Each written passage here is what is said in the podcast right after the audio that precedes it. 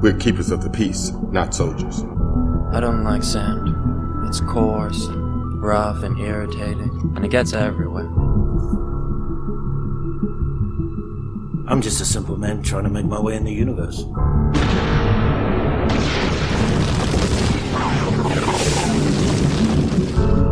I killed them all.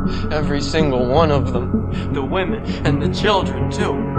The shroud of the dark side has fallen. Begun. The Clone War has. And welcome to episode two of Scuffy Looking, ah, Nuffy Looking Scurf Herders. Got to get that right. Where we are going through the Star Wars cinematic universe in chronological order. And today is episode two, Attack of the Clones. I'm Matt, and with me, as always, is Doug. How you doing, Doug? No, it's all Matt's fault. He's holding me back. Someday I will be the most powerful Star Wars podcaster. but hey, are we recording? Yeah, yes, we are. Oh, hey, it's me, Doug. How's it going? Uh, it's going good. It is, you know, it was. We hadn't even talked about it. It. I. I don't know if, if you had forgotten, but I looked at it. It's like, hey, this is this is the last week in February. We got. Uh, Yeah. We got another thing on our plate. We really need to take care of here. Well, you know, February is the shortest month. It does go a little bit quicker. So, um, you know, as as I was putting together the open, I I just thought about well, the last thing I have in there is literally the last line of the movie. so, Okay. spoilers, but I had to throw in the uh, the sonic or the seismic charge sound effect just because uh, you know we talked about it when we talked about the Mandalorian about how oh do it do it do it come on do it Yes. and Yeah, how awesome basically, that ba- was yeah, basically only one of two good things that happens in this movie. okay so that's how this is gonna go all right, so let's get started. You obviously saw this in the theater. yes yeah Was I it saw um, all of all of the Star Wars movies after the original three. I saw in the theater on opening night, and that finally ended with Solo. Was the first one that I did not see in the theater on opening night.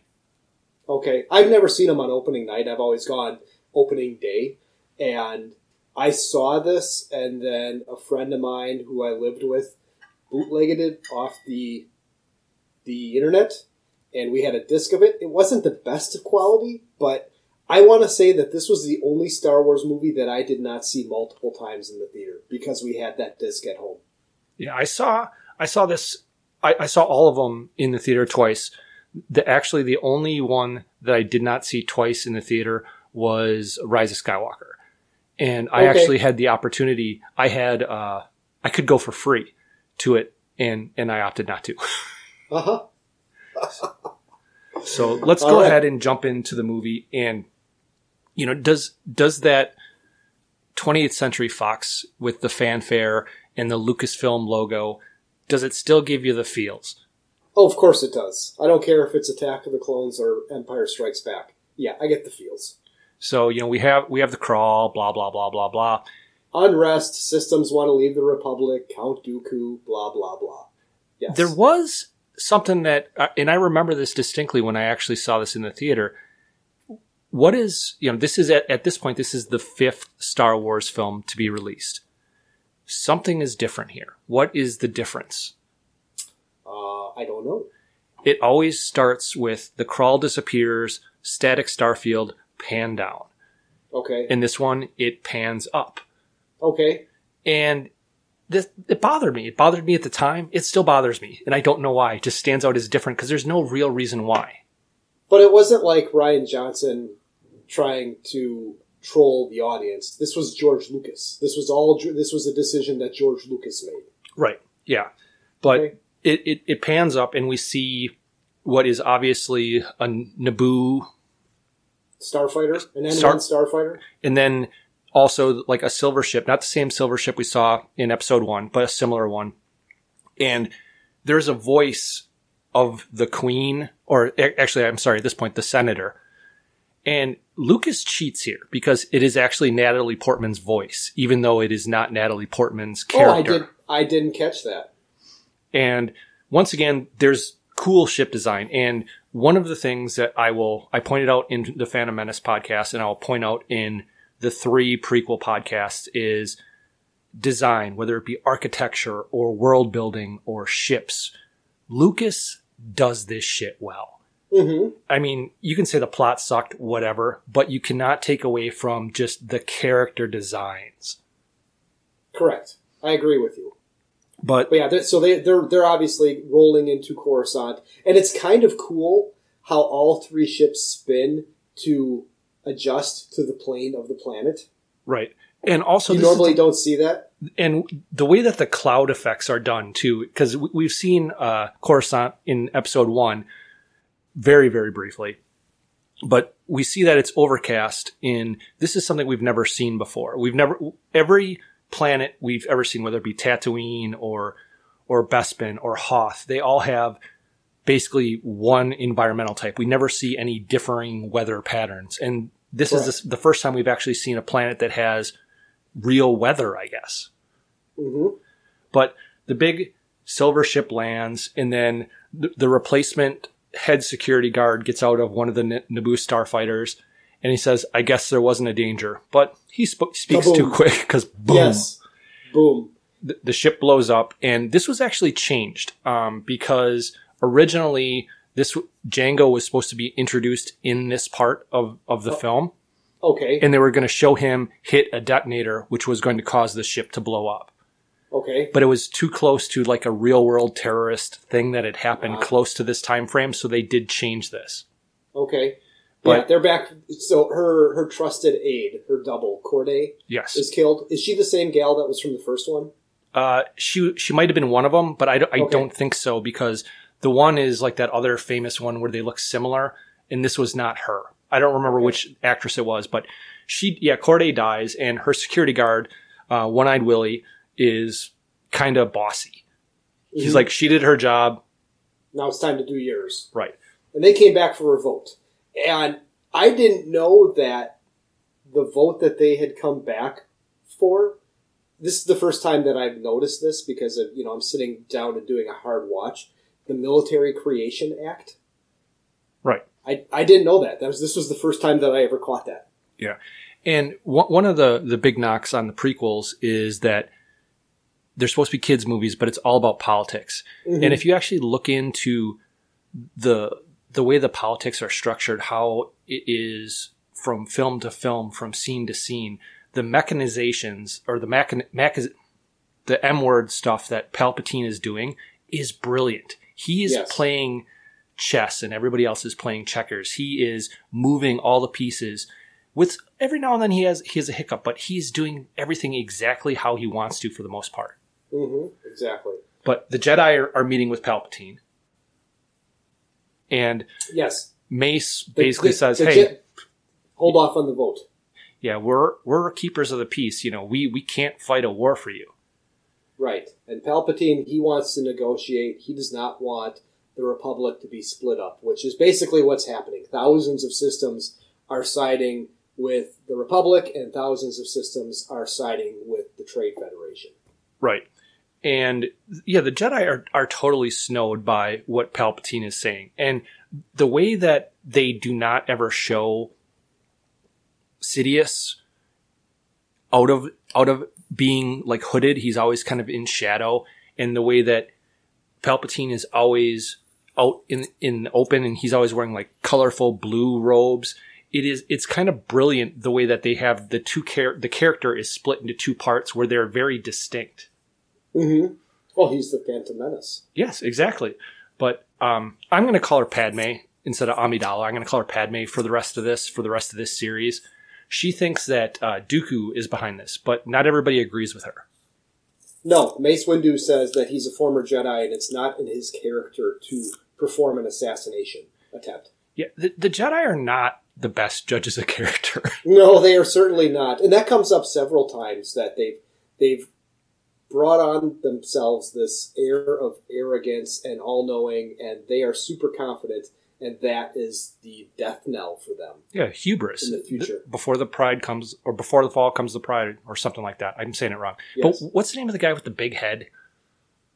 Ki-Adi-Mundi or me, Mundi, I he's- think. he's- yeah, Ki-Adi-Mundi. I don't like him. I've never liked him. but he says that Dooku is a political idealist, and mm-hmm. Yoda. There's there's and this is the first time they've ever had a completely CG Yoda because they thought about doing it for the Phantom Menace, but they couldn't get it to work, and Right. th- this is a completely CGI character, and the fact that it is Yoda gives looks throughout this movie, especially where you can you can see and you can see this in a CG character, which is amazing. There's something going on, and his wheels are spinning, and he's trying to figure out exactly. And he's the only one that seems to possibly have a clue that there is something larger behind all of this. Right. So they de- they decide that they're going to have Obi Wan assigned to protect Padme. Because Palpatine knows that with Obi Wan comes Annie. Anakin. Yes. yes. yes, And in my notes, the, the Chancellor Palpatine is a master planner. It's everything is is it's a sequential set of of steps, and he's setting everything up so when he tips the first domino, they fall exactly how they want to. hmm So now we get our first shot of Obi Wan and Anakin in this movie, and I just found this out actually today. This scene was actually shot a month before the release of the film. Oh, really? And because in my notes it says Obi Wan's haircut is awful, it is a wig actually. Okay. Yeah, so there's something, some meme going around that some kid put a picture of Obi Wan Kenobi from this movie on like next to his mother's bed and said, "I got you this picture of Jesus." Yeah, I, I've seen that before. Yeah, Yeah. but He's They- on. Anakin is on edge, and Obi Wan's like, "Calm down." He's like, "I haven't seen her in ten years." and you know Anakin is is a dick through most of this film, but on the other side of that, Obi Wan is kind of a douche to him as well. Mhm. Yes. And if you look at the relationship between Qui Gon and Obi Wan, it was much more of a respect thing. And I just don't see that with Obi Wan with how he treats Anakin in this film. He treats him like a, a younger brother. But they get brought in, and, and Jar Jar sees them. Um, and Amy, you've grown. and Anakin is pissed that Padme Padme Padme wasn't happier to see him, or she barely even recognizes him. right. She says, and she refers to him as the little boy on Tatooine. Right. And now we get our first introduction to Jango, Jango Fett, and he has, for some reason, outsourced the hit on Padme. Why wouldn't he just do this himself? That's a good question because even the things that are used are from his arsenal. Yeah, so it, that's something that didn't quite make sense to me. And there's a couple things that maybe you can connect the dots, and maybe there just aren't dots to connect, um, but that just don't make sense to me. This was one of them, other than introducing another character so they can have that scene, so they can have that chase. But Anakin and Obi Wan are in Padme's apartment at night, and they're talking, and Obi Wan n- notices that Anakin is basically using Padme as bait. But it was Padme's idea. Right. Yeah. And uh, did you notice that the walls in this apartment are really thin? Like they used some bad Chinese drywall? No, I did not. Because they're showing the interior of Padme's room where she's sleeping, and you can clearly hear the conversation Okay, that's yeah. going on The sound, on the yeah. other side of the wall. Yes. Okay, but um, Anakin is, is very cocksure about he'll be able to sense that something's wrong, hmm and Anakin ch- challenges Obi Wan for the second time in this short period of time that this movie's been going on again, Right. and then Zam Wesell, that is the the bounty hunter or the assassin that Jango outsourced the hit to, is sends in these robots that have poisonous caterpillars. Yeah, they're bugs. It's it, it's a pro. It's some sort of probe that opens up the window and cuts a hole in it, and then has these two types of. They're not mechanical; those are organic creatures, correct? Yes, yeah, they're Okay. they're creatures. Right. But it, while this is going on, Obi Wan is questioning Anakin. He says, "You look tired," and Anakin tells him that he's been dreaming about his mother again. Right. And then Anakin says that he'd much rather dream about Padme. And Obi Wan warns him about thinking with his dick. Yes, And also says that he shouldn't trust her. And why shouldn't he trust her? because she's a politician. Right. And this is where we hear Anakin actually defend uh, Palpatine as well. Senator Palpatine or Chancellor Palpatine seems trustworthy. Yeah, he's a politician. He seems trustworthy. But then they both at the same time sense that there is trouble on the other side of the wall. Even though R2 is in there and he's doing a scan, he's not able to detect these two large bugs. He's a shitty watchdog. He is a little bit. Because, yeah, as soon as he kind of does a little scan, he shuts down. And, and the caterpillars, or whatever the hell they are, are smart because R2 realizes, well, there's something here, and he, he kind of pivots around, and this caterpillars actually hide. Yes. And this is when they both sense something, and they rush in, and Anakin cuts both of the caterpillars in half. And Obi Wan jumps out the window and jumps on this probe as it takes off. Right. Right. And, and Obi Wan is hanging onto this robot, and he's basically being dragged through um, downtown Coruscant traffic. Yes. And Anakin goes and, and steals a car. hmm And this is where we get in all of the Star Wars movies. This is, includes all 11. This is the only time there's electric guitar in the soundtrack. Oh, no kidding. Yeah. But there is some really, really cool drums also. Uh, It's it, it would be where the music kind of stops and then it was it was super cool. And it, it's so dense. The, the traffic is so thick. There's so much going on. Anakin he grabs the hot rod. Obi Wan is on the probe. Uh, Zam shoots the probe, and Obi Wan is kind of free falling, and Anakin's hot rod kind of goes down at an angle and decelerates just to the point where Obi Wan can kind of land softly on here. And now the the chase continues.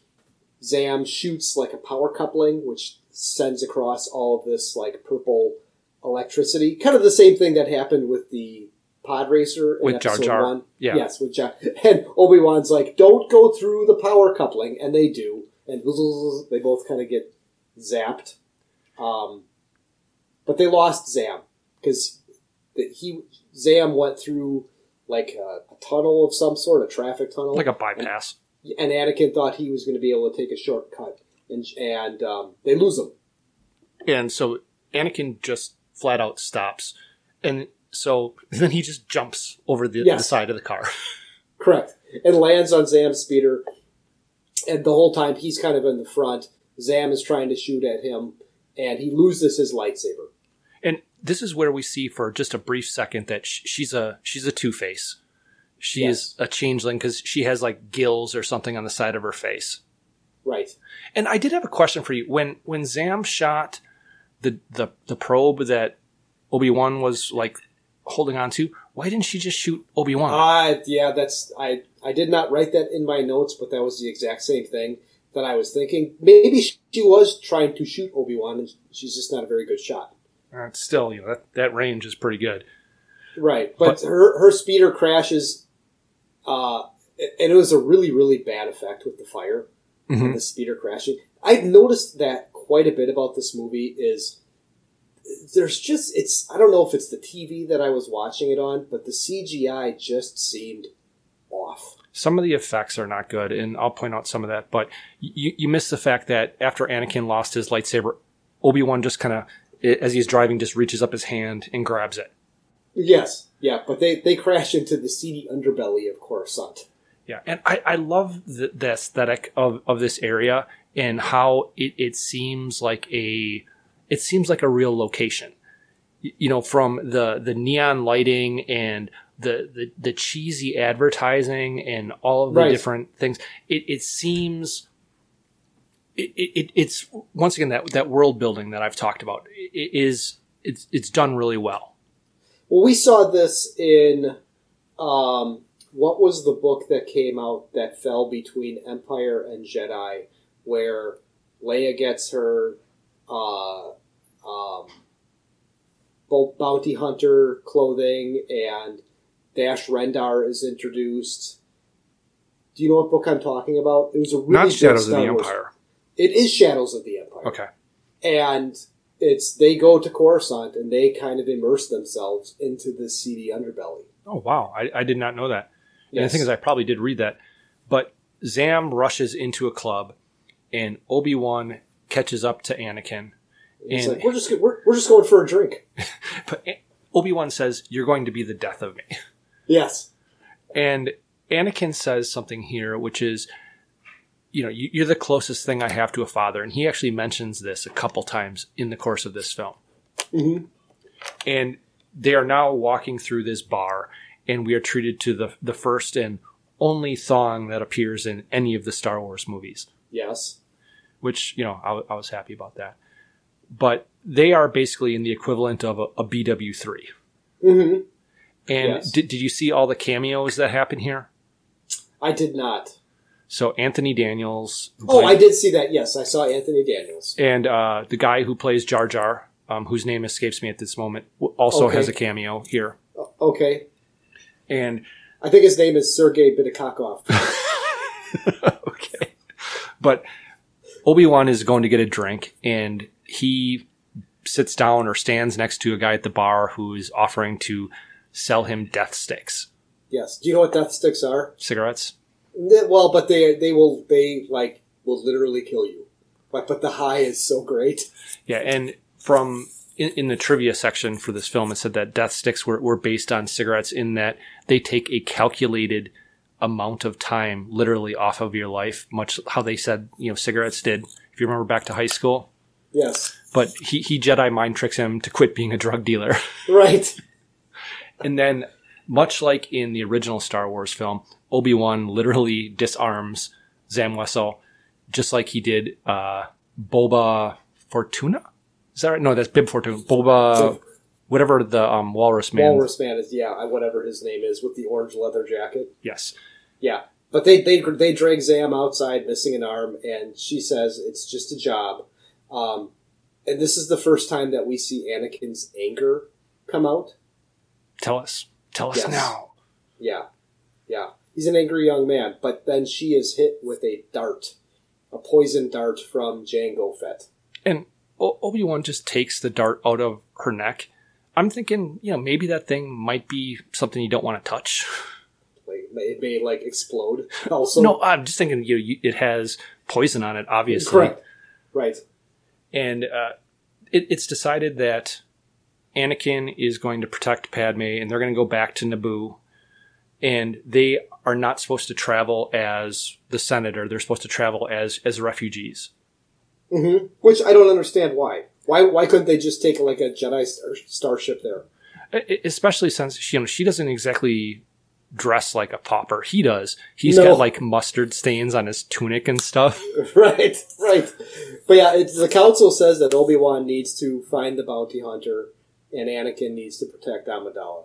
Um, and the next scene is Anakin is talking to Palpatine, and Palpatine is sowing the seeds. Yeah, and he, he he's he's stroking his ego and also kind of saying, "Hey, the reason that you're not given more responsibility or more power is because they're they're jealous of your abilities." He does this well, and he does this over the course of both this and the next film. He also states that someday I suspect you'll be more powerful than Master Yoda. Right.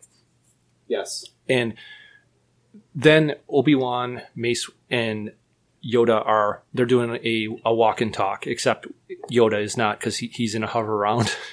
Right. And Obi Wan doubts that Anakin is ready for a solo mission. Right. But it's it's um, Yoda says something to the effect of "We shouldn't be arrogant. Uh, this is the path of many Jedi." So Yoda or Yoda knows what's going on, going down. And um, Mace reminds Obi Wan about the prophecy. If Anakin is the one who will bring balance to the Force, you know, we got to trust him. Mm-hmm. And this seems like a, such a minor thing, but it's actually very important. Padme leaves Jar Jar in charge. Right. She gives him the responsibility of making decisions. And he- he is actually already a senator. Right. And I haven't seen a less qualified leader since the mayor of Chicago, right. Beetlejuice. So, but Padme is, is treating Anakin like the hired help. Mm-hmm. She's really kind of bitchy towards him. Yeah, a little bit. That And- comes that comes up a little bit later as well. But he he's venting to her, and he's venting to her while he's doing like little force tricks, Right. and he's cocky. I mean, he's both cocky and frustrated at the same time. You can see his frustration, his anger, and the way he talks to and and treats Padme. He's a goddamn psycho. Yeah, he's like, it's not fair. Obi Wan is is keep holding me back. Yeah. she says that he makes her uncomfortable, which if he makes her uncomfortable at this point, there's no way she should not be uncomfortable with him after he kills a bunch of kids. Right. But Yeah. her handmaiden is crying, and Obi-Wan is basically laying down the law to Anakin. Hey, stay in your lane. Don't break the rules. Only do what you're told. Don't do anything else. He, mm-hmm. He's he's a helicopter mom Jedi, basically. Correct. And here's a scene that I understand why they did it, but it doesn't really work. Obi Wan goes to visit an old buddy. Who does he go to visit? Uh, Dex at his diner, and this is what I I don't like about the prequel trilogies is when they try and take something from our world and make it similar in the Star Wars world, like this 1950s diner. And It you, just you know what the waitress's name was, right? Was it Flo? Yes, it was. She has a name tag that says Flo in Aurebesh on it. That's so stupid.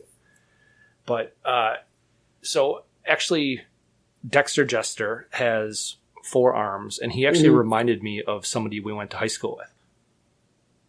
Who's that? I'll, I'll give you a hint. Um, he's no longer with us, and I still get his birthday messages on Facebook.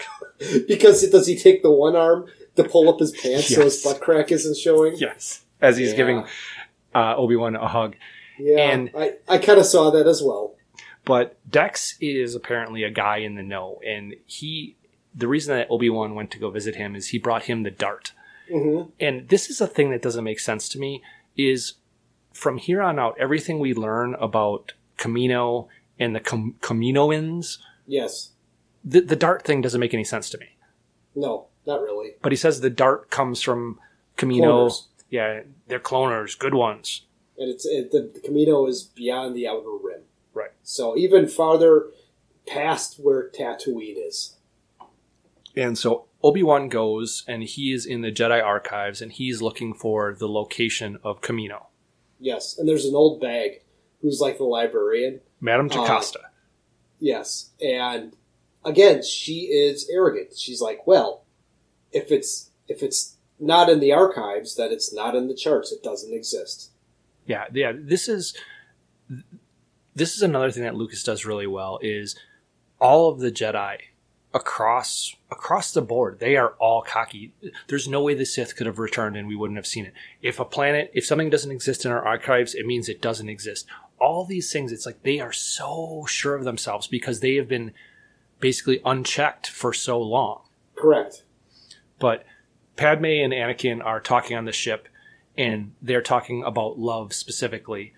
And Anakin says that attachments and possessions are forbidden, but love, based on his kind of twisted definition of it, It's a tr- it's a true tenet of, of the Jedi way. right.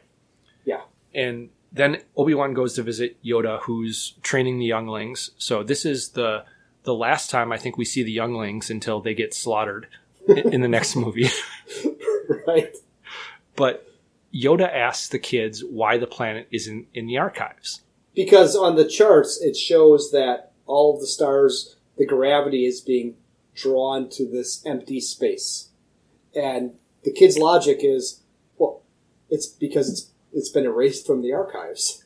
And- Duh. Yeah, and that's one of the things where in in my my day-to-day life, my my work that I do, I work for a company and the stuff I work on is way way outside my my area of expertise. I work with engineers almost consistently. These are like mechanical engineers and different types of engineers who understand like how to create power and shit like that.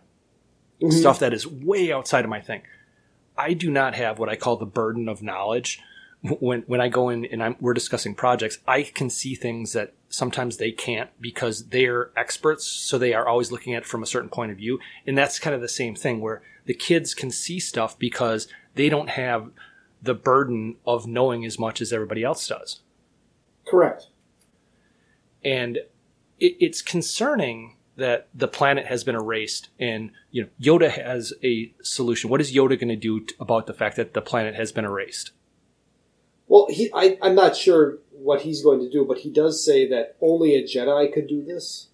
he says that he's going to meditate on it Oh, that's right. Yes, he's going to meditate. He's going to do a little yoga. yeah Do you think it's hot yoga? Do you think Yoda does hot yoga? I, I don't know he he Yoda va- yoga? he vacillates between being basically crippled and being you know spry as a spring chicken Right. but now we're back on naboo and the um, transport that they took as refugees is landing and the millennium falcon is actually on the landing platform Several of them, I believe. Is it several of them? Okay. I think so. I think so. Um, I I could not check pick it out on my TV, Mhm. but I just knew that that's because I had seen it on the big screen. Um, but yeah, it's it's what is it? A YT? YT thirteen hundred, I think, or three thousand. I think it's three thousand. But as Anakin and, and Padme are, are walking, you know, we discover that, you know, Naboo's queen only gets two terms, and she was happy to relinquish that, even though the people of Naboo wanted her to continue being queen. Uh, but um, uh, That's the thing about the politics that doesn't make sense to me. The queen is elected, but the senators are selected by the queen. right, Doesn't that kind of seem a little backwards? backwards. It's a little backwards. But uh, Padme is talking to the queen about what's going on, and some of the people from the last film are still around, including Sio Bibble. hmm And, And- he asks he asks Anakin for advice. What what what do you think? Well, we should ask what the Jedi should you know would do. And Padme completely BFs him. Oh yeah. Well, he, he, Sio refers to him as Master Jedi, and Right. yeah, Padme totally shuts that down. Right. And she is kind of being a bitch to him. Yes. But of course, then he acts like a child about it. Yes, he does. And now we see uh, Obi Wan, and he is flying in his Jedi starship, and they have these things. They're called hyperspace rings. I love the design of this. It's very cool. And Obi Wan is is at Kamino, and I love the whole Kamino environment. Yes. It, it is these. It's almost like uh, Cloud City, except instead of being in the clouds, it's on the ocean. It's these raised platforms over this raging ocean, and there's a constant downpour. It's it, But- it's just beautiful. But once inside, everything is very zen. It, it's like Obi Wan went to the the Apple Store. Right. And he's it, as he comes in, he's greeted by a Kaminoan, and she says that, "Oh, you're expected." And he's like, "Oh, really? Okay." Yeah, he rolls with it. Yes. And he goes to see what do they refer to this dude as? Sifo Dyas. No, no, he goes to see like the head Kaminoan. Oh, What's his- okay. Yeah, I, I I don't have it in my notes, but yeah, he, they they they Taun We, I think. Okay, but they, they he he explains to Obi Wan that yeah we have two hundred thousand ready and a million more ready to go soon. Uh, and then yes, they talk about Master Sifo-Dyas was the one that placed this order, and Obi Wan explains well Master Sifo-Dyas was killed ten years ago. Yeah, and there's a certain there's an interesting way to kind of put together the chronology of this is the, the clone army was was ordered right around the time that Sifo Dyas died, which was ten years ago, which puts it right in the time frame of right around the Phantom Menace. Okay, And Obi Wan asks, "Who is this army for?" And they say, "Well, it's for the Republic." hmm And then we, we go back to Naboo, and we get the thing where Anakin is talking about his, his dislike of going to the beach. right. He doesn't like sand. And in this exchange of dialogue, the thing that I thought was kind of funny is Padme actually talks about going to the beach as a child, which, unless, unless the Naboo beaches are different, there's sand at the beach. Mm, you know what? It's where this was filmed, Lake Como in Italy, northern Italy. I think all the shorelines are like smooth stone. I don't think there is sand. But, But yeah, but Padme is, um, as is true for all female characters in Star Wars, is is not wearing a bra and has Mhm. this really open backed outfit on, And Anakin is pretty openly making a play for her. Yes, he is. And they share a look and then a kiss, and she breaks it off. Right. Yeah, Back to she's a hu- Kamino. she's a huge cock tease. Well, just wait till she gets in. She shows up in the S and M gear in like five Right. minutes. right. But back on Kamino, um, we're getting a little bit more information about the, the clones themselves. They are modified and growth accelerated. They're And, independent but very obedient. and we find out about the genetic donor. And the genetic donor was Jango Fett. And he Correct. asked for one thing besides his compensation, which is quite a lot, apparently. And what did he ask for? He asked for a clone that did not have the growth accelerant. And also was not modified as far as obedience either. He asked for a non-modified clone. Which means that he also didn't have the Order 66 chip implanted. Right. And you know, this is a thing where all of this stuff really comes to play a lot in the in the Clone Wars cartoon, which is done really well. Which I did not see a lot of, so a lot of what's happening here with, you know, the relationship between Count Dooku and the Jedi's that we see later on in Episode 3, and even with uh, General Grievous in the Clone War cartoon, it's, you know, doesn't make as much sense to me as it would to you. Yeah. Yeah, that that's and they flesh it out really well and they make you actually care about the the, the clones themselves Mhm. a- as individuals and they do have individual names and they do have I- individual idiosyncrasies even being clones but they show the army as it currently stands and the army is huge it is a lot of clones Yeah, we have one of those books that shows all the cutaways of all the, the ships and the planets and the bases and stuff like that. And on, on Kamino, like where he lands is just one platform, and there's several of those platforms in the ocean that we don't even visit. Right. And in the in the cutaway book that we have, it shows like huge areas that has frozen tundra training, jungle training, vehicle training, like rolling around through these big open areas on these platforms. right and we- we go back to naboo and anakin and padme are in a field Yes, with some big dumb animals. Yeah. Big stupid Star Wars animals. fat cows yeah so yes.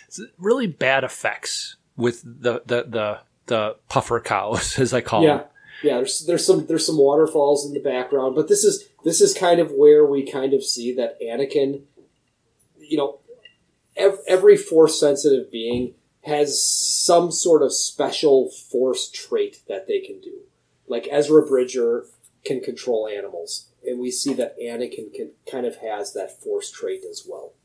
but anakin talks about his idea of how politics should work Mm-hmm. And this is another thing that Padme should take as a red flag to run away and get the fuck away from him. Because he basically says that somebody should be told how things should be. Right. And, but Anakin is riding one of these cows and he pretends to get hurt. hmm And she comes rushing up on him, and he's just like, haha, fooled you. And then they do this silly thing where they, like, they're embraced and they roll in the grass like six times. Yeah. See, you ever roll in the grass with, with a girl, Doug? No, I have not. Okay. Because it's stupid. But back on Kamino, Obi Wan is taken to Jango, and it's not Jango that actually answers the door. It is who, Boba. and he, Boba Fett, is played by a young kid, and the shots they have with both the younger versions of the clones being trained, and then also the older versions of the clones when they're in front of c- computer terminals or putting on helmets or whatever. Those are all put together really, really well. It reminds me a little bit of what was the Kurt Russell movie, Soldier. Mhm. It's it's that where all the kids are kind of in these in front of these computer terminals, being taught how to kill. And you, you know that that is actually part of the alien universe. Is it really? Soldier, yeah. Okay, I did not know that. Okay. But as, that a Matt? Was that a Matt line? No, that is absolutely 100% true because Weyland oh. Yutani is is the company in Soldier, which is the oh, the company for Alien and Aliens. Okay. And all, yeah. Okay. And as Obi Wan is in once again this very very white room, we see that Jango's armor, which should be familiar to any Star Wars fan as being almost identical to Boba Fett's armor, is It's kind of a- it's I would call it in the head or the closet. It's it's sitting in a closet, like the broom closet by the front door. and Obi Wan is talking to Jango, and it is a tense exchange of conversation without actually being anything directed. But you know, Obi Wan says, "Do you ever make it anywhere? Like ever make it to any of the central systems, like as far as Coruscant?" And you know, that's where Jango says his thing from the open about, "I'm just a simple man trying to make my way in the world." Yeah, but he he, he says, have you, "Have you been to Coruscant lately?" He's like, "Maybe." and he says that he was recruited by somebody, but he was not recruited by uh, Sifo Dyas. Who was he recruited by? Oh, It's Dooku's other name, uh, Lord Tyrannus. Tyrannus, right? And Obi Wan leaves, and then Jango tells Boba to pack his shit. They're leaving. hmm Back on Naboo, Padme and Anakin are talking, and once again, Anakin is is big on Force tricks. He's all about like the parlor trick aspect of using the Force. Right. And and what is he using his Force powers for? To, to cut some weird Naboo Pear. pear and, and put it on a fork and feed Padme. Yeah. And they're they're by a fire and Mm. she's wearing some kind of leather corset S&M gear thing and and he's telling her how he's been obsessing over her Right. and he's basically saying that he doesn't say the words but his general sentiment is hey babe you're giving me blue balls here There's some really quality acting going on here as well. And I'm thinking this is the kind of guy that has has women in holes in his basement Mhm. there, there's and that is a credit to the portrayal is that he does come across as psychotic A little bit. And but she's just eating it up for some reason. but at the same time she's holding back she says it, it, it is impossible and she's being realistic if you will about their situation she's a senator he's a jedi and she will not give in to this and he says well we, we can keep it secret and she says you know that would basically that would destroy us that would tear us up inside hmm Right. and Obi-Wan is back on Kamino and he's getting ready to leave and he walks out into the rain and he what's his droid's name? R4? R4, yeah. He he sends a message to Yoda and Mace. It Right. says and he's told the army was not ordered by the Jedi and Yoda for the first time actually verbalizes the fact that the, the Jedi do not really know what the hell is going on. Yeah, he could not see this. There's other things in this film that he could that Yoda could sense as they're going on in real time, but he could not sense this and and the arrogance of the Jedi has diminished their ability to use the force to foresee these things. Right. Back on Naboo. Back on Naboo, Annie is having some bad, bad dreams. Right. And then he he's standing at dawn on a patio. Right? this part this part is hilarious because she comes up behind him and he's like, "Don't go. Your your your presence is soothing." And she goes, "You had a nightmare." And he says, "Jedi don't have nightmares." But then he goes on to explain how he had a nightmare about his mother. And he says that he has to go rescue his mother. And she says Yes. that she will go with him. Yeah, he's disobeying and he doesn't have a choice. Well, you kind of do, but I- I mean, if you were, you know, that's that's the arrogant part about the Jedi is they rip these children away from their parents to use them at And- their own and discretion. Almost as soldiers. And you can almost draw the parallel to in the sequel trilogy that you know the the stormtrooper or first Yes. order stormtroopers are they're all conscripted and they are kids that were pulled from their parents at a very young age much like how the jedi do yes, exactly. and back on Kamino slave one is on a landing pad and right.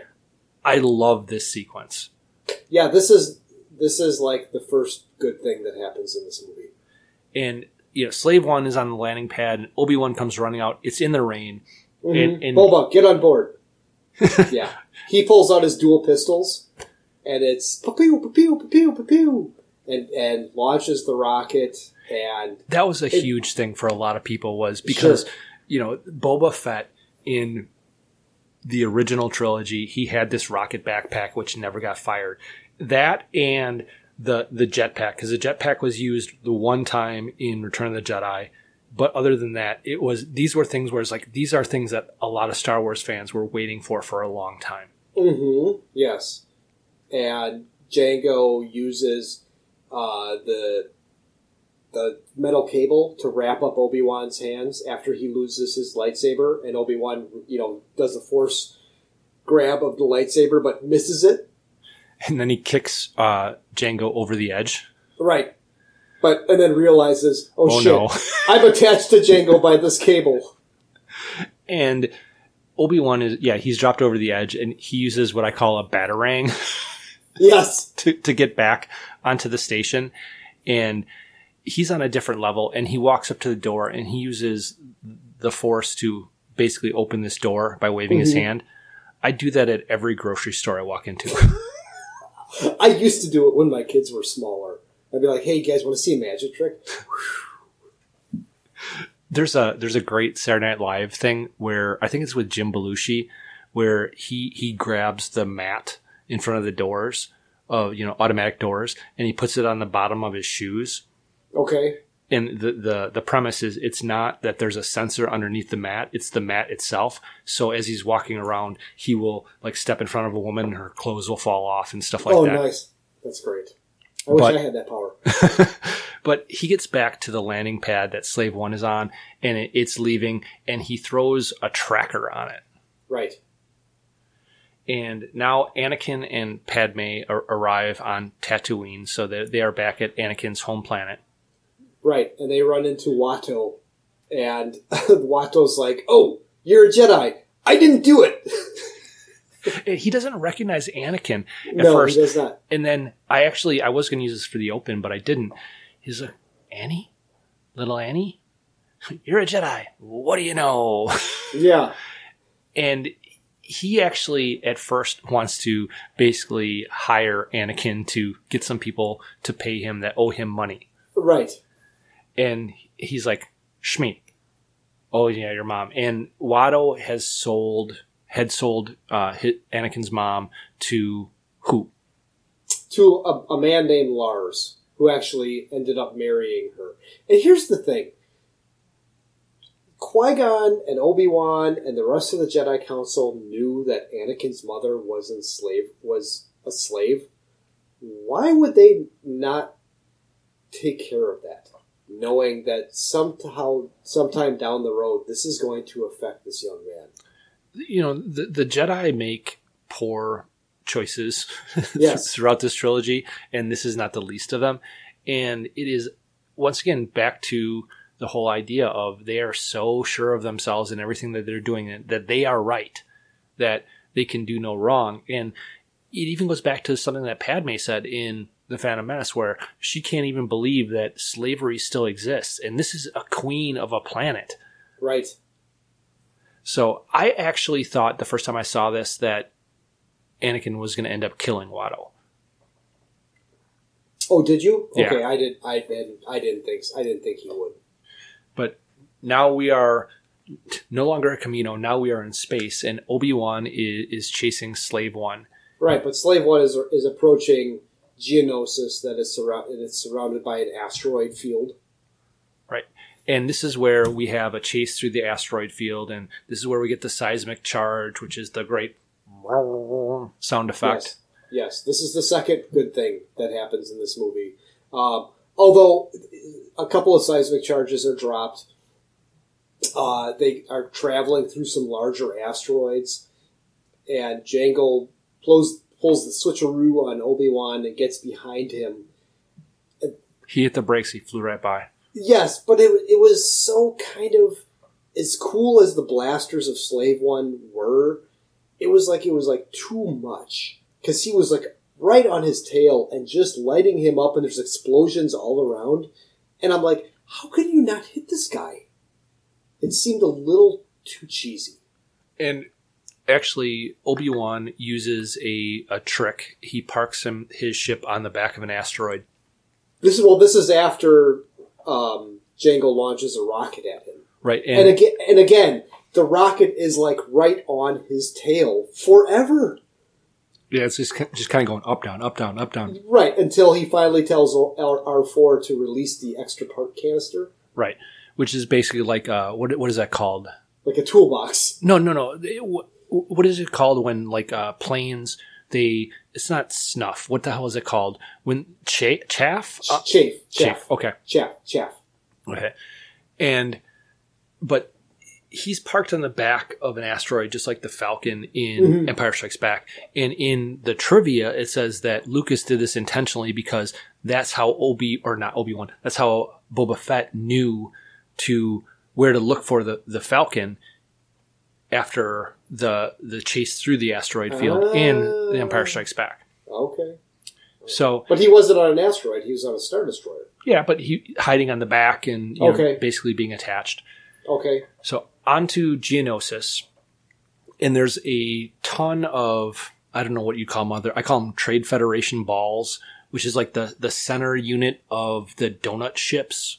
hmm And you wouldn't know this probably unless you happen to watch those particular episodes. But Geonosis comes up in a handful of the Clone Wars cartoons.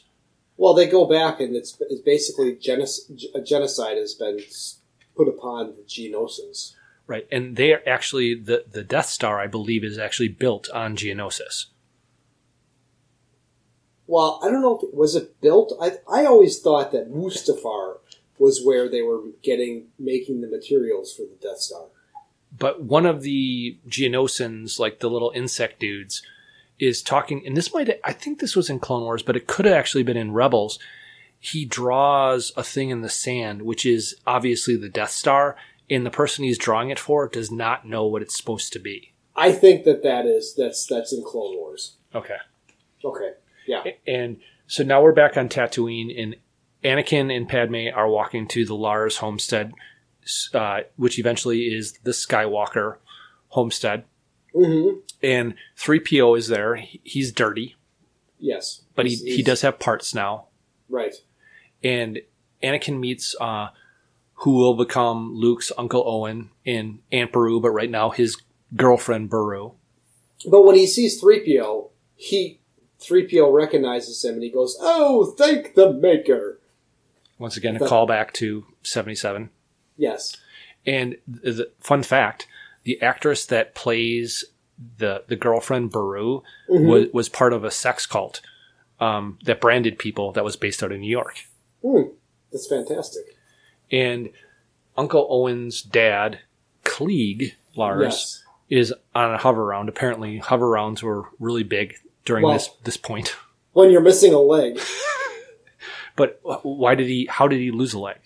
well, Shmi was taken by the Tusken Raiders. Uh, she went out, you know, early as she normally does, and they grabbed her. And thirty went out, and only four came back, and that's when he lost his leg. And she's been gone a month. So why? Why? What was she doing out in the morning that early? What was she actually getting? collecting mushrooms that grow on the moisture evaporators. Right, she's big into those psychedelics. Yes, I guess so. Yeah, and he doesn't say it at first, but then Anakin says that he's going after his mother, and Cliegg stops him and says, "Son, she's dead. Accept that." Right. Yes. and Anakin walks out. Padme follows him out, and there's a little bit of Luke's theme that is played here. hmm And this is the thing that I, I love about all of the Star Wars movies is the individual characters have these musical motifs from John Williams. And the way that he plays with some of them, especially in the prequel trilogy, is great because he shows how Anakin has some Luke in him, how Anakin has some Emperor in him. And he, he plays with both Darth Vader's theme and Luke's theme to come up with like hybrids and then original stuff that is really kind of cool. Well, while he's on the speeder bike, though, they they are playing parts of Duel of Fates, Right. Yes, which is super super cool. Uh, he, he goes and he talks to some Jawas. Jawas tell him, you know, what's going down. Um, Actually, But they now- say Otedi.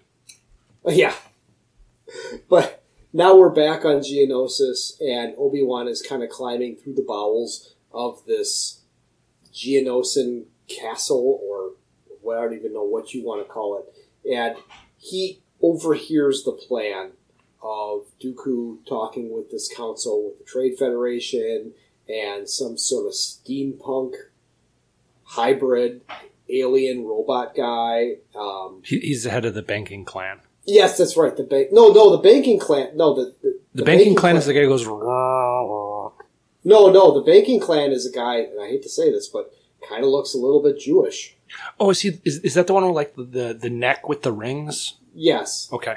yeah, yeah. The robot that or, or, or, or, I'm not sure what he is, but um, basically Dooku says, "Okay, we're going to take your droid army, and we're going to take your droid army, and we're going to combine them, and the Jedi are going to be overwhelmed."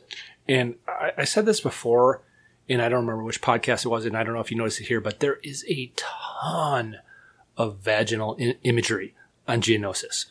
Okay, and it is especially evident in the arena scene but but all of like the little little peaks along like ridges and stuff all like look like clitoral hoods. Okay, all of them do.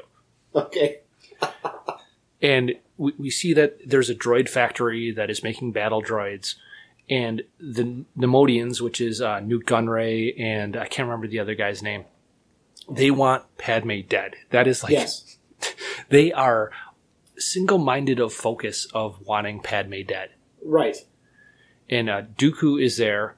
Obi Wan listens to the conversation, it, or is listening to the conversation, and then we cut back to Tatooine, and Anakin has arrived at the Tusken Raider camp.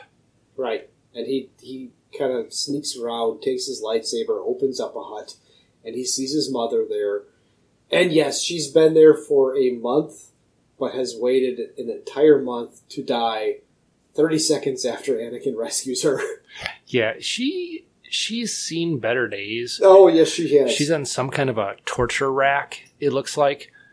And the way she dies, actually, I thought was kind of not the fact that she dies right after he gets there, but the way that she just kind of does a, and her head cocks back like mm-hmm. unnaturally is probably pretty actually realistic. Sure. But after she goes limp, the music swells and it is just building and building and building and Anakin is pissed. Yeah, his And he, he walks clenching. out. Yeah. Yeah, he just takes out everybody. We don't see it, but we know what goes down. But then we also see Yoda, and he senses the terrible pain. Yeah, and he right before it- he we see him decapitate a few, and then he does a slice where he's going to decapitate a couple more, and that's when it goes to Yoda. And who does Yoda hear? Uh, Qui Gon. Yeah, he hears Qui Gon go, "No, Anakin, no!" Yeah, And, and Mace walks in, and Yoda Yoda says that he knows that Anakin is pain, in pain, and Obi Wan back on Geonosis is he's trying to contact the Jedi Council, but his ship is, or at least his transmission part of the ship is somewhat damaged, and he cannot get back to Coruscant. So he's trying to contact Anakin. he's trying to contact him on Nab- Naboo, and he's like, he's not on Naboo. And he finds that his tracker is on Tatooine. He's like, oh, what the hell are you doing on Tatooine? I hope he's okay. But he sends the message to Anakin in hopes that Anakin will forward the message to the Council on Coruscant. And but he's spotted. Yeah, and R R two gets the message, and Anakin has returned with uh, Shmi's body. In it, it's wrapped up in like a carpet, like he's a mob guy that is Yes. dumping a body. Mhm. And Padme brings Anakin some blue milk, Yes. and this is, and I know you're going to disagree with me here, but this scene here actually shows some some decent acting, not mm-hmm. from not from Padme, but on Anakin's side. But he's talking about how he should be all powerful and Right. he'll be the most powerful Jedi, Jedi ever. And he blames Obi Wan, and that's when he talks about, you know, I killed them all. I killed them. I killed them all, even the women and children. They were animals, and I killed them like animals. Well, that's where he says before. He says this was it's all Obi Wan's fault. This was this comes from my open. Right. Um, you know, where he says Obi Wan is holding me back, and he's at one point in this film he also says that Obi Wan is jealous. And for some reason, Padme is turned on by this. Yeah, a little bit. And honestly, this is kind of where I'm at in um, the first season of Daredevil, Mhm. where uh, Wilson Fisk, he's got the little art dealer Chippy, Yes. and she is totally enabling him to be just a psychopath. Right. Now, let me ask you: in the Clone War cartoon, do we see these characteristics from Anakin Yes, at all? We do. in Okay. in in, in spurts. It, it's off and on. It is. It's interesting because there's a great interplay between Obi Wan and Anakin about who knows what, because Anakin is hiding his relationship this whole time, right. but Obi Wan knows. But it, it's kind of like an open open secret. It's a don't ask, don't tell type thing. But you know, Obi Wan has his piece too that he's nailing on the side. So, and that's actually the sister of the Mandalorian that's played by Katee Sackhoff in The Mandalorian. Okay. So, but we we see things where Anakin goes a little crazy at times in, in the Clone Wars. hmm but th- they bury Shmi, and Anakin apologizes for not being strong enough to save her. And this comes Right. back up in Revenge of the Sith, where he is talking about you know the ability to save Padme from dying because he was haunted by his nightmares of his mother, and she died. He's haunted by his nightmares of Padme, and he's going to be able to prevent her from dying. Well, he talks about this while he's talking to Padme after she brings him the blue milk, and he talks about how he's going to be the most powerful Jedi ever, and he says that he's going to be able to stop people from dying. Right.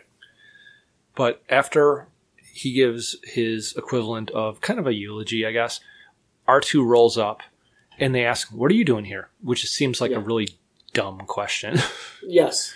but they go back in and they watch the message from Obi Wan and they do transmit it to the Jedi Council. And, and apparently, even though Tatooine is hot, it, it is cold in this spaceship. Yes, it is. Yes, in her sweet white spandex outfit. Yeah. Yeah, it's it's pretty cold there. But they they tell oh, they tell Anakin stay put, uh, and Amidala's like or Padme is, is she says, well, I'm going to save Obi Wan, and you're going to have to come with me. And and Anakin gives a little smirk like, oh yeah, it's on. Yeah, and right at the end of Obi Wan's message, we see a destroyer droid kind of marching across Mm-hmm. to capture him. And I don't I don't know if you noticed this, but they did this intentionally. Padme presses the same button multiple times to do the same thing Oh, she does on the ship's controls. Yeah, because she drives just like a woman. but back on Coruscant, um, they have to figure out a way to to approve mer- emergency powers so that they can use the the clone army. Right, and Palpatine's like, "What senator would be brave enough to do that?" And he kind of looks at Jar Jar. Well, I think he says something along the lines of, "Oh, if only Senator Amidala was here, she would oh do yes, it." yes. And back on Which she she wouldn't. That's no, the thing. No, no, she wouldn't at all. No. But back on Geonosis, uh, Obi Wan is in energy binders, and he's kind of floating in the air Yes. as, as Dooku's prisoner. Bull- and and Dooku is kind of bullshitting him. Kind of. He's he's pulling a Darth Vader move. He, he's using the truth in a dishonest way. Right. He's saying that you know he tells him that the senator Senate is under control of Sidious, and join me and we will destroy destroy the Sith. So is this kind of a thing with the Sith? Like the apprentice always wants to have the power. Yeah, Like I, is I'm going to get my own guy to take out the head guy, so we can be in charge. So I can be in charge. yeah, Dooku uses the memory of Qui Gon to try to bucky, buddy fuck Sidious mm-hmm. by having Obi Wan join him to basically become the other Sith. You know, the power of two thing. Right. And what he tells him about the the Senate being under the control of, of the Sith is one hundred percent true. Yes. And Obi Wan doesn't believe it, and Obi Wan rejects the offer. You know, and, and he frankly is kind of pissed that he that Dooku is using the memory of Qui Gon Jinn to um, try to sway him. And back on Coruscant, this is where Jar Jar steps into his role, where he is the one who ultimately votes votes votes for or calls we're- for a vote. We're in the Senate chamber. We're in the Right. big Senate arena with the, the floating discs. And yeah, he proposes that we give they, that the Senate votes to give Palpatine uh, emergency powers. emergency powers, and Palpatine says, "With great reluctance, I accept this." And when this is all done, I will lay down my power. Yeah, he says he Bullshit. loves. Yeah, Bullshit. he said he loves democracy, and he gets applauded as he and he creates the Grand Army of the Republic. Right. And while this is all going on, Mace Windu and Yoda are kind of talking in the. It's like kind of like the like in, in like it like when you go to see a basketball game. Is in the The- wings like the annex. Well, not the annex, but like the the corridor that takes you to where you can Yeah. go get popcorn and, and sweatshirts and stuff. Oh yeah, kind of like, or if, if you're at a comedy club, you're you're waiting in the wings. It's like Yeah. the, the little thing that's just off the stage that has like the clear path to the stage. Mm-hmm. And And they're, they're talking, and Mace Windu says, "I'm going to take the Jedi, the remaining Jedi that we have, to Geonosis." And Yoda says, "You do that. I'm going to Geonosis, or I'm going to Kamino." Right. And when I remember when I saw this film and then up until the point where Revenge of the Sith got released, there was a thought in the back of my head that potentially Mace was going to have a heel turn in Revenge of the Sith and it was going to turn out that he actually was somehow in on the plan. Oh, okay. I never thought that. And I, I thought it would have been brilliant. It, it worked out not having it be that way, but I just thought it would have been a brilliant way to actually do it. Sure. and Anakin back on Geonosis, Anakin and Padme have arrived, and Padme thinks that she will be able to get out of this politically. She will be able to talk this through to a resolution. Mm-hmm. And we have one of the first ever, at least from a chronological point of view, interaction between C3PO and R2D2, and 3PO is being a dick, and R2 is having none of it. Right. And this is where the video game level part of the movie Yes. starts. Yes, it, it does. It's, it's, that's in my notes. Well, first they land in this giant steam vent. Well, if that's a steam vent and steam is coming from this like big crater in the ground, and they land in there and they come out of the ship, they're gonna get their asses burned. Oh yeah, and th- this was actually this part, not the landing there, but the whole droid factory part was another late addition to the film because they didn't think there was enough action leading up to the arena sequence. Okay. And Anakin and Padme are walking, and this reminded me of aliens in the walls kind of come Oh, alive and they come out Move. Yes, with the bugs. and then we get to the the chompers part of the movie. Mm-hmm. The video game where you gotta time it just right so you don't get chomped. no, I, I was thinking it, it, it, reminded me a lot of uh, oh god, Galaxy Quest. Gal- thank you, Galaxy Quest, and R two knocks three PO off a, off the ledge onto a conveyor belt. Well, no. First, he's on this flying thing.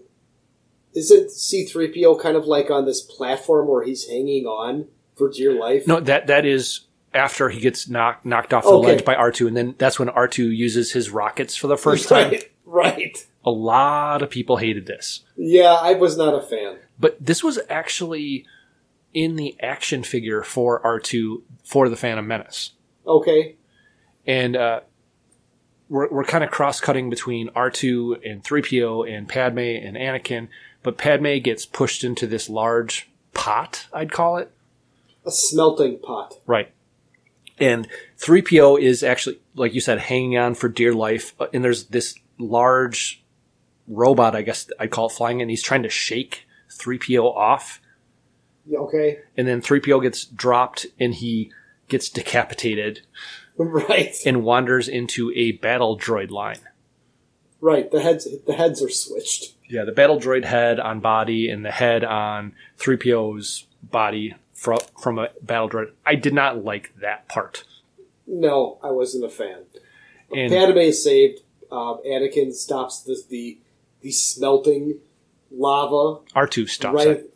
Oh, it's R two that stops it. Yes, but Anakin loses his lightsaber because it's like his hand goes down in the conveyor belt and this big plate goes on top of it. and and does a around it, Yes. and, and his hand Yeah. stuck for a minute, and then he comes up and like one of the choppers chops his lightsaber in half. Right. And Padme is captured, and then destroyers and Jango kind of flies in, and they capture Anakin. Yeah. Why was Jango there? I, I think he he knew that Obi Wan was onto him, so he wanted to go to a place where he was with people that he trusted, I guess, and that would be Dooku. But no. Why, but I understand why he was on Geonosis, but why was he there uh, in the assembly line to capture Anakin and Padme? because they knew that they had intruders, and who better to send than a bounty hunter? I don't know. Yeah. Okay. All right. But now we get to the arena scene. Right, but before, while we're waiting in like the bowels of the arena, this is when Anakin and Padme profess their love to Padme. each other. There's no there's no A. It's Padme. It's not Padme. It's Padme. Pad. I'm thinking of Amidala. Yeah. Pad. Padme. Right. Yeah, they have a tender moment with some awful dialogue. Yes.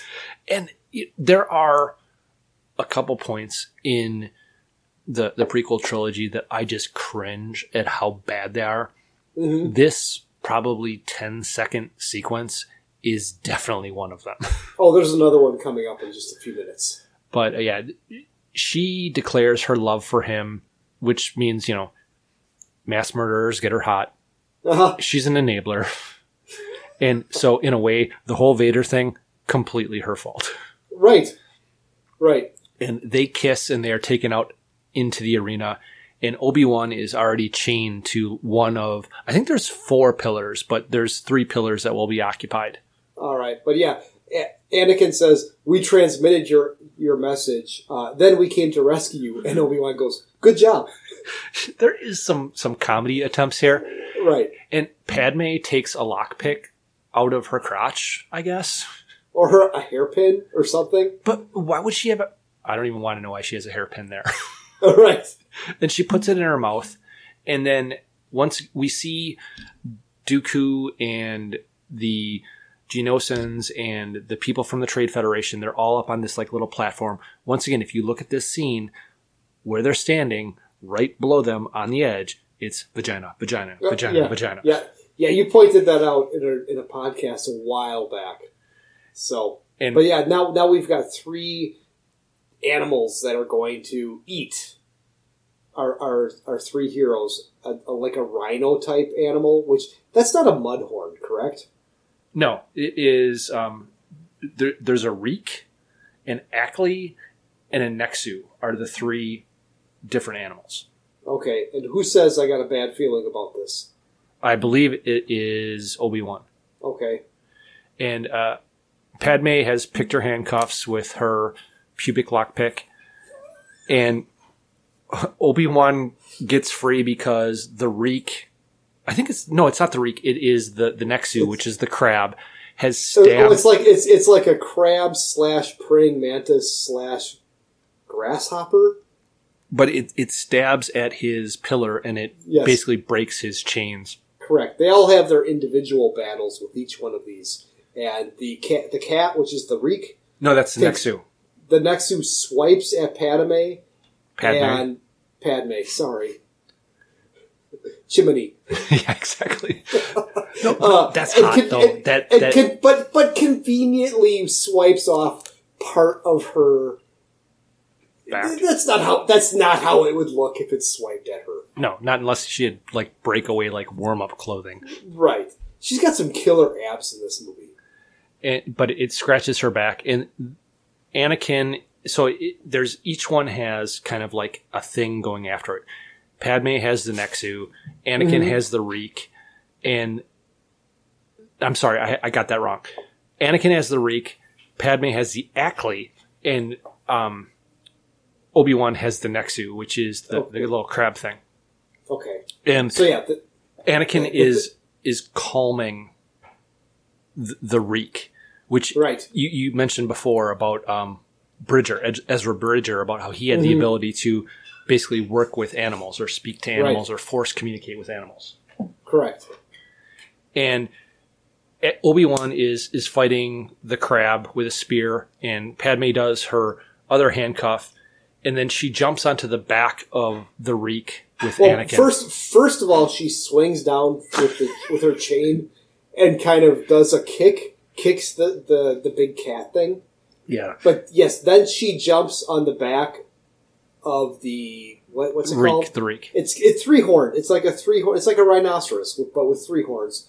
And as she lands on lands on the back and grabs, reaches around Anakin and grabs onto him, she reaches around and gives him a kiss.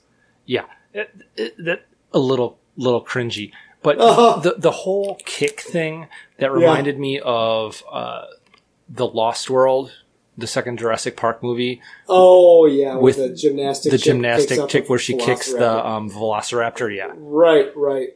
But yeah, but that the the the droidekas come in to, to move in on the three uh, our, our three heroes. All but all the time, Nute Gunray is like, Killer. "Killer, killer," and Count Dooku is like, "Shut the fuck up! Don't worry, we'll take care of it." But then here comes Mace Windu, and he lights up his purple lightsaber, and this is the first time we see a purple lightsaber. And he's and what does he say, Matt? this party's over. This party's over, motherfucker. Well, you know that on his uh, lightsaber hilt, it had "bad motherfucker" engraved into it. Does it? Yeah, Okay, so do you know why he's got a purple lightsaber? because he asked for one.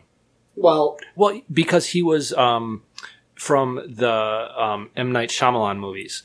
He he has this thing with the color purple. He was Mr. Glass. okay, but why in Star Wars lore? Why does he have a purple lightsaber? The official reason, or because I know he asked for it, it but, But I, the I don't know the official reason. No. Okay, so apparently, you know, when you get a um, Kyber not crystal, yeah, it's not dilithium. Ky- Kyber, Kyber crystal. Kyber. When you get a kyber crystal and you you are building your lightsaber hilt, the the kyber crystal through the force will give you a color based on you know who you are. If you're a Sith, you're going to get red. If you're you know work with the light side, green or or blue are tr- the traditional colors. Yellow and white, i that's a different thing. But with purple, you are able to balance out the dark and the light side of the force. Okay. So that's that's where you get the purple lightsaber. So Mace Windu, that's why he's got a purple lightsaber. But the Jedi have arrived in mass, Mhm. and Dooku says, You're impossibly outnumbered. And here we get the introduction of the super battle droids. Right? Yeah, they were not in Phantom Menace. And they're pretty cool. I, I love the fact that they have like the almost like a Spider Man or a wrist rocket type thing with their firing mechanism. It's not a separate gun, it's just built Right. into them. Yes. and there's this massive army of the Trade Federation comes out, and we see all of the Jedi that are lighting up their lightsabers. And this is where actually NSYNC filmed scenes for this film, and they were cut, but they were supposed to be Jedi fighting in this arena. oh, no kidding! I didn't know that. And so this giant fight starts starts, and a couple of Jedi come up and they throw Obi Wan and Anakin some burner lightsabers, Right? Some extra ones that they had lying around. and we we get treated, if you call it that, a, a couple things with the three PO battle droid, and I really really don't like this stuff. Ah, it's so stupid. it's very cringy, and. Uh, Boba Fett is is watching the fight, and we forgot to mention as the fight broke out, Jango Fett actually lit up his flamethrower on his wrist, and Mace Windu kind of like jumped off of the vagina tower Yes. and he whipped off his uh, cloak and mm-hmm. landed on the, the floor of the arena or the, the you know the bottom of the arena and one of the one random Jedi guy gets up into like their tower and goes after Dooku, and he doesn't even do anything, and he's just dispatched by Jango. Right, just get shot several times. And Jango does a little, you know, old fashioned, you know, Western spinning his mm-hmm. gun and putting it in his holster thing, which I didn't really care for. No, I didn't either. Again, it's it's like the whole Chewbacca. Yeah. yeah, yeah. Keep that stuff out of Star Wars. It's Star Wars, man. It's not, you know, Americana twentieth century. but the reek is is running over Obi-Wan and chasing Mace down and he falls and he drops his lightsaber and Jango Fett flies down to the the base of the arena and then the reek runs over Jango which causes his backpack his uh rockets to malfunction Malfunction. Yes. and Mace charges Jango and cuts off his head Right. Yeah, kind of an unceremonious end, just like Boba Fett in Return of the Jedi. And for, for the first time when this happened, Dooku actually seems to be a little concerned. It's Yes. like, oh shit, th- this might be getting out of hand. Right. and Right. Uh, you know, Jango is dead, and Anakin and Padme they take a spill. Obi Wan kills the crab. R two D two rolls over and retrieves R two D or three PO's head from a And battle what, does, droid. and what does C-3PO say as he's as his head is being dragged across the sand? What, What a a drag! drag! But the Jedi are in retreat, and they're all kind of like They're surrounded. they're they're coming into like a circle, and a super battle droid just punches a regular battle droid out of the way yes. so he can fire. And I thought that was really pretty cool. And all of the battle droids, including destroyers, regular battle droids, super battle droids, have enclosed the Jedi and are closing in when Dooku calls off the attack from what I call his vagina box. Mhm. And Dooku gives them an offer. What offer does he give to them? Surrender. Right. And the Jedi refuse. And just as and and Duke, Duke, Dooku says brave but foolish. and just friend, as the the droid army is basically powering back up to fire the drop ships with all of the clones from Kamino show up.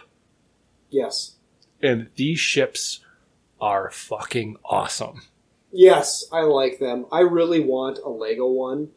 Um, I could get one on AliExpress for like sixty bucks, and they're full size. Whereas, like if you buy like the regular Millennium Falcon or anything or Slave One, it's going to be not the scale. Mm-hmm. These drop ships are to scale, and they are really really cool. Yeah, and just everything with the the sliding doors and they have the it reminded me of like the old US bombers where they have the guys in the little balls The ball turrets, yes, on either way, on either on either wing, Yeah. and they are just cutting through the the droids and they they land and all the Jedi get on the ships the remaining Jedi because a lot of Jedi have died here a lot. I would say two thirds of the Jedi that originally were there.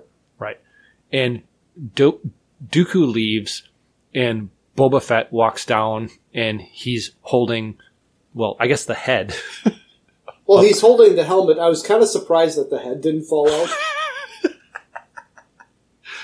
but the the ships are are landing for a ground battle and Mace is commanding a battalion. Yoda is going to the forward command center, and Yoda actually struggles to get off of the ship mm-hmm. physically, which is kind of funny based on what happens in just a minute. But there's, Right. there's so many different ships and vehicles on both sides, whether it be the Trade Federation or the Republic, and they're all unique and they're all Yeah. really cool. But the practicality of some of these machines just doesn't make sense. Like the slow moving walkers. And we see that, you know, in, in Empire Strikes Back. Just impractical. Impractical machines, but they are cool looking.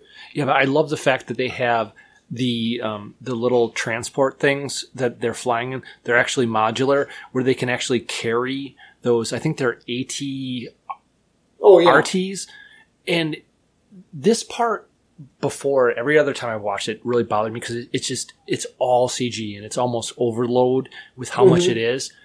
But there's certain things like if you look at the way left to right, right to left, the the Trade Federation is always going left to right. The Mhm. Republic is always going right to left. The Re- Republic ships, when they fire a missile, it has a white contrail. When the Trade Federation fires a missile, it has a black or a purple contrail. So Right. there's little visual clues that are in there to kind of let you know which side is which. Right. Film school 101, man. But the Geonosians are going into retreat, and Mm-hmm. Dooku takes the design of the Death Star from Right. like the head dude. And so there have been how many total um, Star Wars movies have there been? 11. Of those, how many had the Death Star in it in some way? I didn't know math was going to be part of this.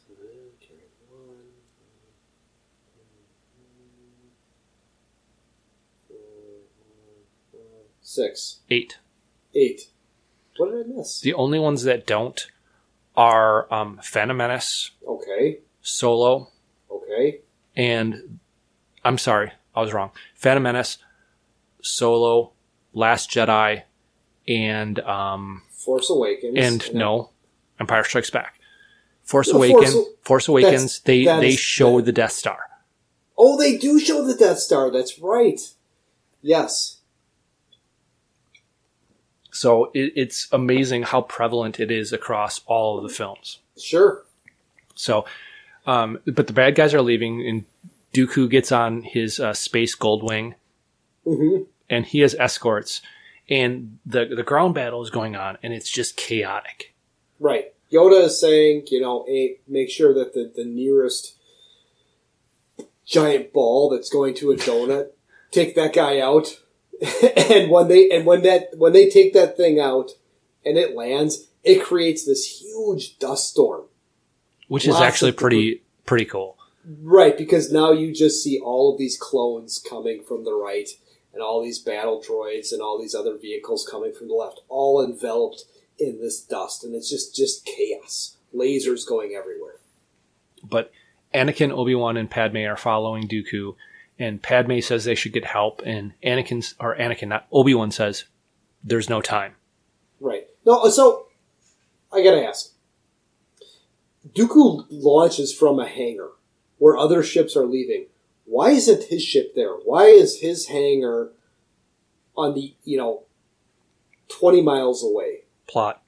Yeah, of course it is. Of course it is. But it's it's a it's a bad plot point. Right. But uh, the the ship that all of them are, are in hits a sand dune, Mm-hmm. and Padme and one clone trooper fall out. Right. And Anakin is he's like, we got to stop the ship. We have to go get her. And Obi Wan explains, no, we have the mission. The mission is more important. What would Padme do? Yeah, and that, If- that's if the whole thing is like he, he uses Padme's commitment to duty against Anakin.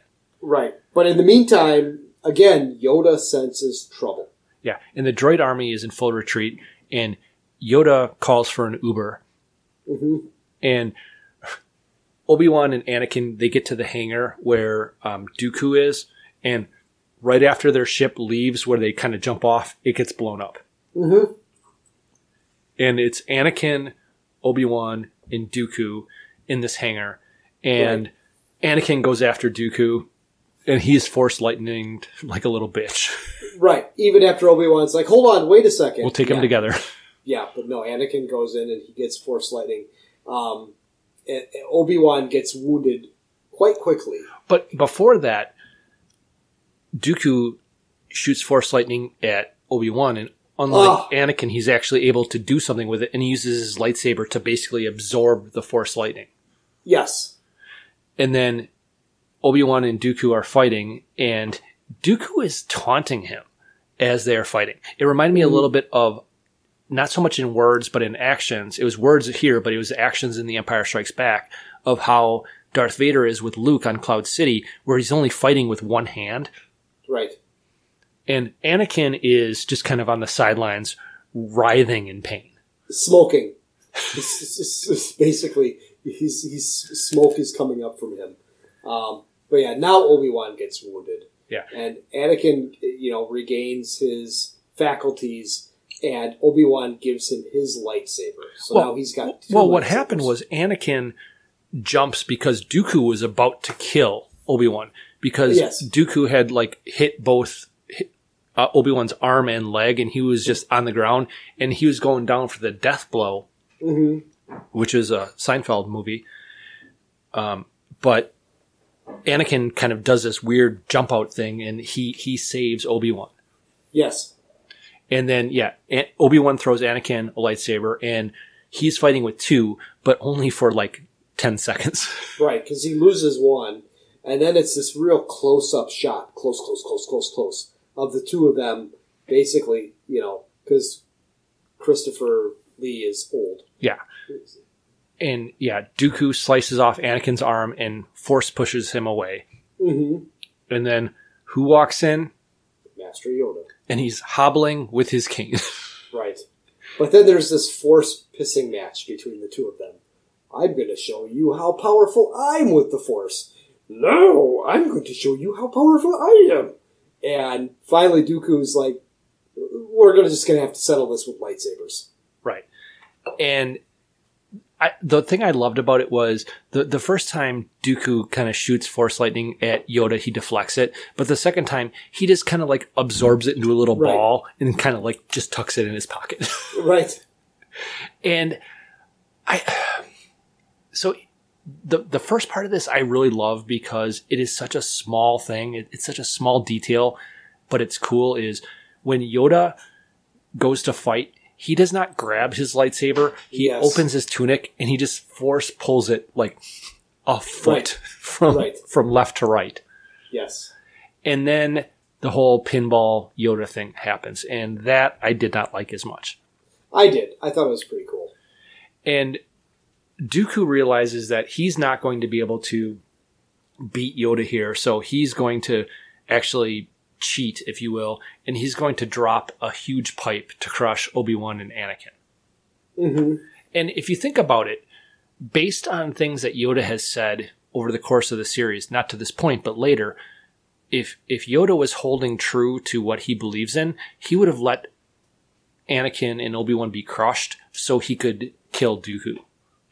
Yeah, because he says that in uh, Empire Strikes Back. He says, you know, if they if it if, it's what they believe in, then yes, their sacrifice is worth it. Yeah, exactly. And uh, while Yoda is saving them, it gives Dooku the chance to escape.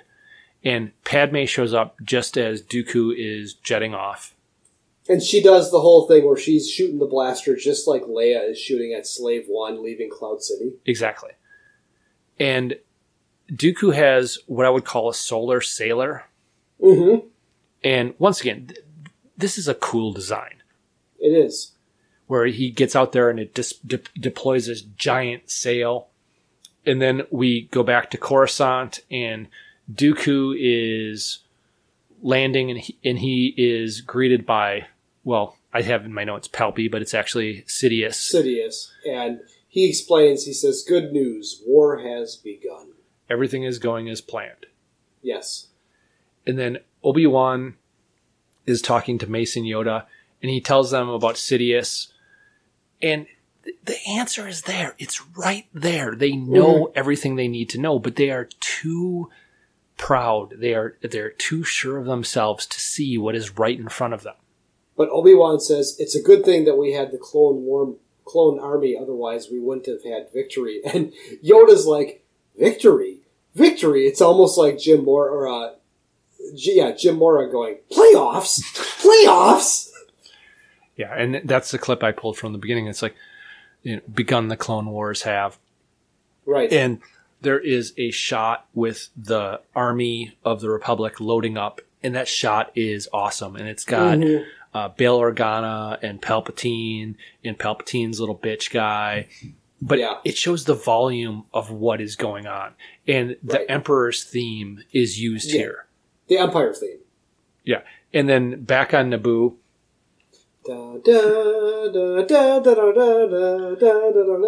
The first love theme written for the Star Wars series. And Anakin and Padme are, are getting married, mm-hmm. and he has a mechanical arm.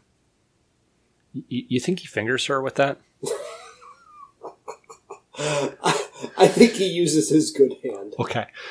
And this final shot is a mirror to the final shot of The Empire Strikes Back with Luke and Leia and the droids on the medical frigate as Yes.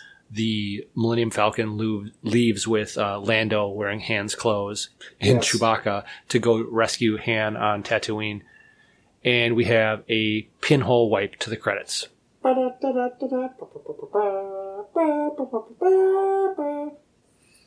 So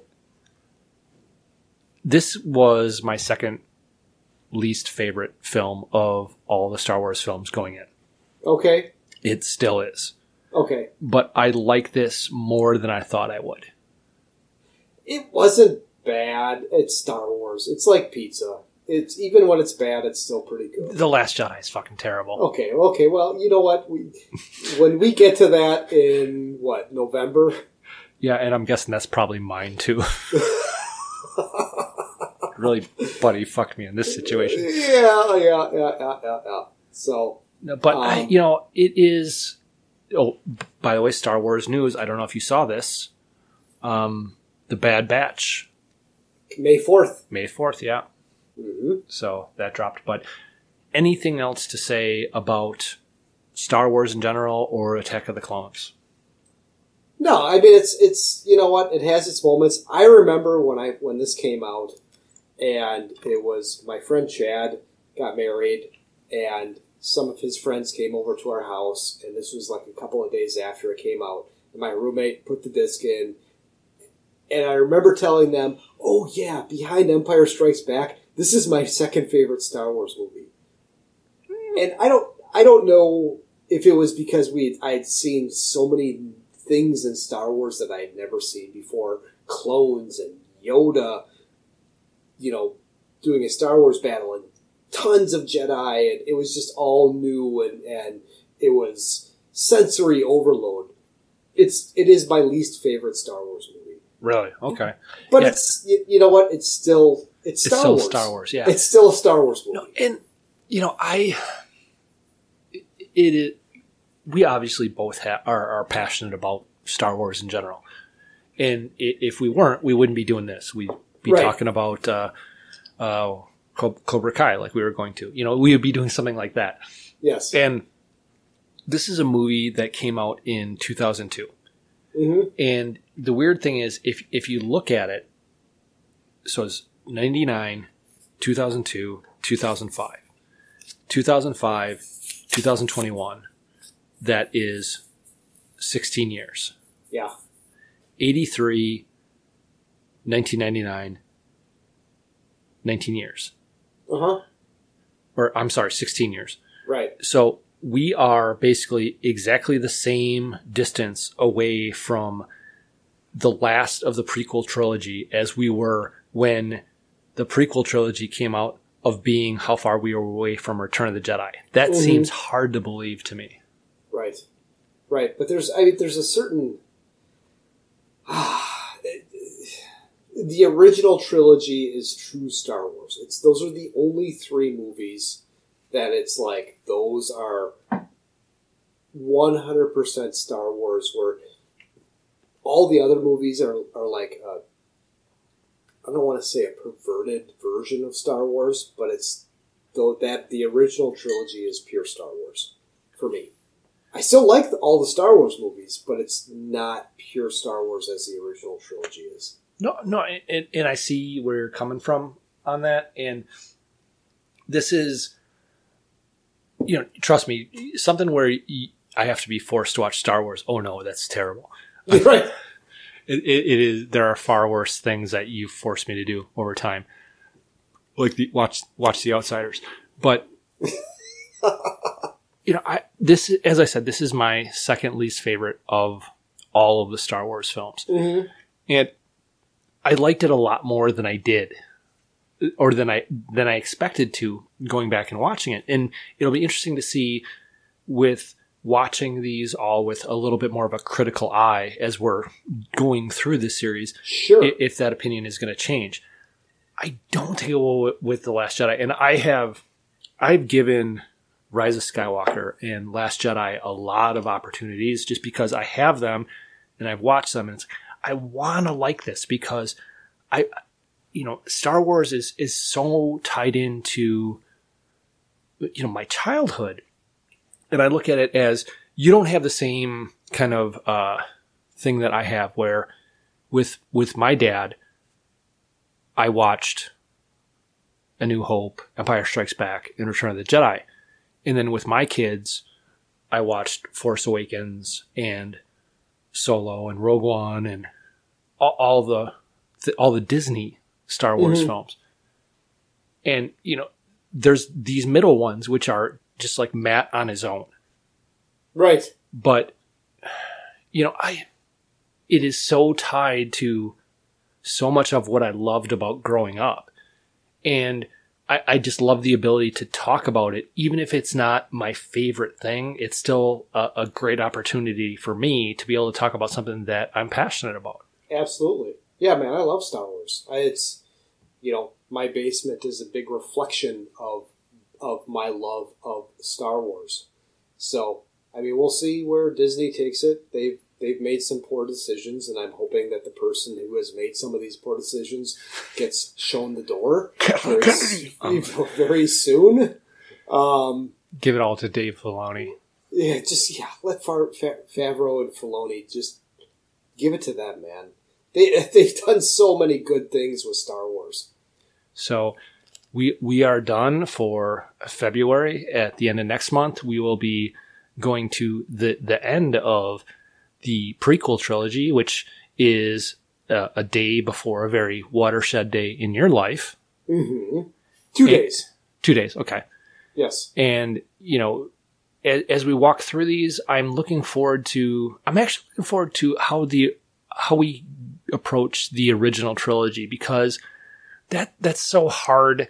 It'll be hard to to to talk about because it is something that's been around for so long, and it's so revered by us. With Mhm. you know, are we going to be able to say, well, this was a little clunky or or whatever? Oh, of course, of course.